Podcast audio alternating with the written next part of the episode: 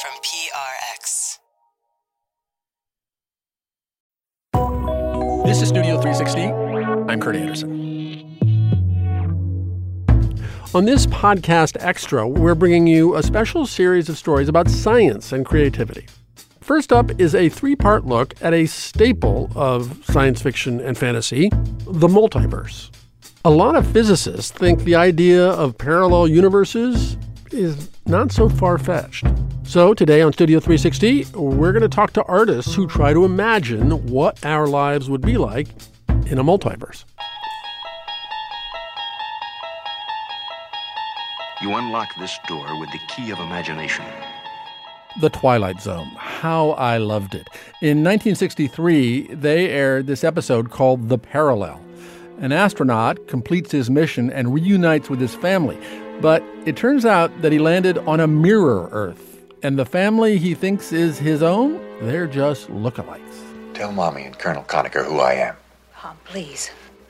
Now, sweetheart, you say whatever's on your mind. Tell them who I am. I don't know who you are. Maggie, this is your daddy. This is your daddy. He's not my daddy. I don't know who he is. At the time, in 1963, the idea of a parallel universe was pretty new, but it would soon become a science fiction trope. Like in this Star Trek episode, where Captain Kirk and his squad accidentally beam into a parallel universe and encounter an Enterprise crew that is brutal, fascist, and kind of scantily clad. Another Enterprise? Spock with a beard? Another Captain Kirk, another Dr. McCoy, and An exchange. Another- If we're here, Then our counterparts must have been transporting up at the exact same time. Similar storms on both universes disrupted the circuits. We're here, and they're on our Enterprise. But this parallel universe stuff is really all just sci fi fantasy, right? Maybe not. Even before Star Trek and The Twilight Zone, some physicists were beginning to suspect that our universe could be one of many. And a lot more do now. If it is, the cosmos is much weirder than anything at the Cineplex. Today in Studio 360, we're going to try to wrap our heads around this idea of multiple universes. It's a concept scientists are working to understand and explain, and that artists are exploring more than ever. To begin to understand how this sci fi idea reflects real scientific theory, we've got to get small, very small. We've got to shrink down into the world of quantum mechanics. That's the science of tiny subatomic particles and how they behave. Quantum mechanics revolutionized physics a century ago. And yet, after 100 years, people still argue passionately about what it means. Max Tegmark teaches physics at MIT, more specifically cosmology, the origins and nature of the universe. I decided he'd be a perfect expert for this because he's used to explaining difficult concepts like the multiverse to groggy students. From your own days as a student, you may remember something about Schrodinger's cat. There's a cat in a box and a little bit of radioactive material in the box with the cat. If the radioactive material decays, the cat dies. Sorry, kitty. If the radioactive material doesn't decay, the cat lives. But until you open the box, the cat is both alive and dead. The cat scenario was meant to be a kind of funny takedown of the dominant interpretation of quantum physics at the time. Basically, that a particle can be in two different states, doing two different things until someone looks at it.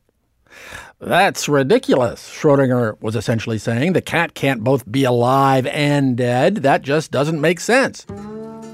But there was a young graduate student named Hugh Everett who disagreed, and he took it even further. He said maybe the cat is both alive and dead, meaning maybe particles are in two different states at once. The only catch is that if you take his idea seriously, then there is a multiverse. Because we know that electrons can be at in two different places at once, Right. as can all elementary particles. but you and I are made of elementary particles. So if they can be in two places at once, why can't we?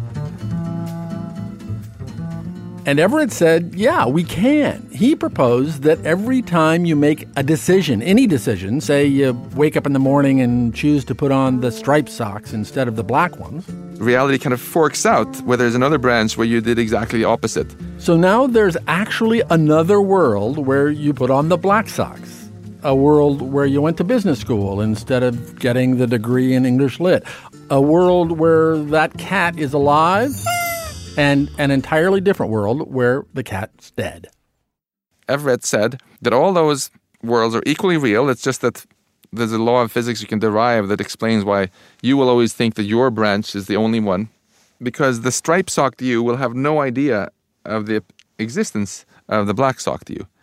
You may recognize this concept from movies like Sliding Doors, where Gwyneth Paltrow both does and does not catch a train allowing her to both catch and not catch her boyfriend in bed with another woman. And I just couldn't help thinking if I had just caught that bloody train, it would never have happened. I'd have been home ages ago. Oh, well, you don't want to go wondering about things like that. You know, um, if only this and what if that. Uh... Professor Tegmark actually likes that movie. The coolest thing about all of this is it doesn't just involve what sounds like the Sliding Doors movie and other science fiction, but it actually predicts that you can build really awesome technology like quantum computers that can solve certain problems incredibly quickly using this. Sadly, if we do get quantum computers before too long, Hugh Everett won't be around to see it. He died of a heart attack at the age of 51 in 1982. For many years, his ideas were dismissed, considered completely outlandish. Only toward the very end of his life did he begin to see some recognition. Hugh Everett was more absorbed in his work than in his family. His son Mark was 19 when his father died, and they had never been close. Mark is now the front man for a band called The Eels, and some of his songs are about his father and the relationship he wished they'd had. I'm turning out just like my father, though I swore I never would. Now I can say that I have love for him. Yeah, I mean, you know, I grew up having no idea that was my father's thing when I was a kid, but yeah. enjoying lots of Star Trek episodes and Twilight Zone episodes right. and, and countless movies that were all inspired by it. You know, I mean, I've learned most of what I know about my father from the experience of uh, making the the Nova documentary right. about him a, a, few years ago, where I got to meet a lot of people that knew him, and it really ended up probably being the single most rewarding experience of my life in, in so many ways. And this is 25 years after he died. Yeah, that's right. Um, I, am going to play a clip from from that documentary, and it's a scene where you discover these old audio cassettes that belong to your father, and and decide to play them. Okay. Here's the clip. Don't really want to play it. I don't know I don't know what to expect here. Well, all right, here goes. Well, it's been a great evening. Why don't you lead on after your drink by telling us how you got started with weird quantum mechanics? Well, it was because of you and Aage Petersen one night at the graduate college after a slosh or two of sherry, if you might recall. Wow. Okay, that does. I that is my father's voice. Uh, Mark, that's you in 2007. Hearing his voice then on those tapes, was that a big deal for you? And that was a particularly odd moment for me because that was literally the first time I'd heard his voice in 25 years. And uh, I couldn't remember what his voice sounded like, but then the moment I heard it, it was obvious to me that it was, oh, yeah, that's what he, I remember that now. Do you have any speci- uh, any specific memories of an encounter, a conversation with him? Well, one of the most poignant memories I have is the night he died. Um, my mom and my sister were out of town. It was just me and him at home, and we probably had the most oddly human conversation we ever had. Was the last conversation we had, which was really um, unprecedented. You know, that, and, and odd that it happened like hours before he died. But he was being very outgoing and, um, you know, joking around and talk. We we were talking like actual people talk, which was sounds weird, but uh, that just didn't happen between us. And and then um, and then the next morning, I found him dead. Do you remember what that last conversation the night before was about? We talked about um, TV and how I was doing the dishes, which was unusual, and. Uh, um, yeah, just just small talk and poker. I'd just gotten into poker, and he was really into poker, and he was giving me poker advice. And did he? Uh, you had started being a musician by then. Um, yeah, I was a I was a drummer for a long time already by then. Yeah. And what did he think of that? Well, you, you know, uh, he I always took it as a huge endorsement that he and my mom let me play drums in the house all that time. Uh-huh. You know, and that, that part in the documentary where I'm playing the tape and I'm hearing his voice uh-huh. for the first time in 25 years. Something wrong here. I showed the paradoxes and whatnot. And something should be done to change it. Um, while he's talking, you start to hear me playing drums in the basement while he's talking. End of this tape. So, you know, it's it was it was constant. Like uh, you know, most kids who start playing drums when they're six years old lose interest after a week or two, but I didn't lose interest for my whole life. I played every day, and I don't think I could handle a kid doing that in, in the house every day. You wrote a song called Parallels, which made me think about your father.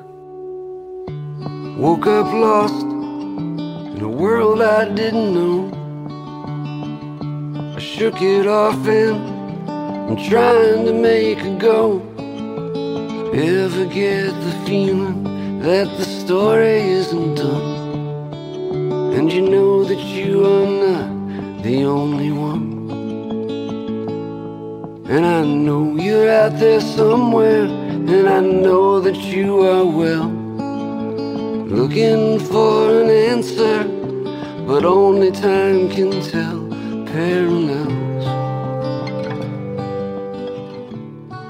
If if his theories are correct, uh, then indeed uh, your father could be alive, uh, an old man in some other universe. Is that a thing you think about? Yeah, that's a thing I've thought about with all all the my family that are gone now. Is occasionally um, you think about, and I, I have dreams occasionally about my father as a old man because you know, I'm actually now older than my father was when he died. So it's um, that's a that's a strange feeling. It was a strange feeling when I became older than my older sister. Now I'm older than my father ever lived to be, and so I'll, I'll have these dreams occasionally where he has gray hair and and he's kind of a, a more laid back, uh, happier version. Your sister Liz committed suicide in 2006. She left a note writing that she was going to join your father in a parallel universe. Was her relationship with him very different than yours? Her, well, I, and you know, I don't know what her relationship was specifically with his ideas, but I, I do know that in her relationship with him was closer than my relationship with him. And it might have been because she was the first child and she was six years older than me, and that there, there may have been some bonding that happened early on with her that didn't happen with me. You once said that you and your father could both be described as idea men, and anything outside that can be a distraction. What did you mean by that? Uh, well, I, you know, the older I got, the more I started to see parallels between our personalities in some areas like that. Like uh, the same way that he was kind of always this quiet presence sitting around thinking all the time, sorting out his thoughts. And I, I uh, hear people describing me that way often. And you start to notice over the years that like, oh, as, as, much as you try, we all try to be like the opposite of our parents. And, yeah. And then, but then one day you look in the mirror and your father's staring back at you. There's a theory that's kind of adjacent to your father's work called the pocket universe. Does it ever feel that way to you when you're working on a record or song that you're in this happy little pocket universe? Totally. I mean, that's a great analogy because I, I often when I'm making a record, I, I'm I just got blinders on, and there is no other universe, and it's like that's one of the things that is easy about doing what I do, and uh, because Um, you just it's your entire cause for living until it's done. Um, but the, you know the price you pay is it's a very unbalanced life. Are you working on something now? I'm working on balancing my life after after too many years of doing that. Yeah. Well, good luck with that. Thanks. I need it. I had some regrets, but if I had to do it all again, well, it's something I'd like to do. Since we last spoke, Mark Everett has been very busy. The Eels just released a new album last month called The Deconstruction and are currently on a world tour through July 20th. You can hear the full version of Mark Everett's song Parallels and watch that documentary about him and his father at studio360.org. And that concludes part one of our three part multiverse podcast series. It was produced with support from the Alfred P. Sloan Foundation. Watch for our next podcast extra episode when the multiverse starts to sound like Groundhog Day. That's next time on Studio 360's special Science and Creativity series.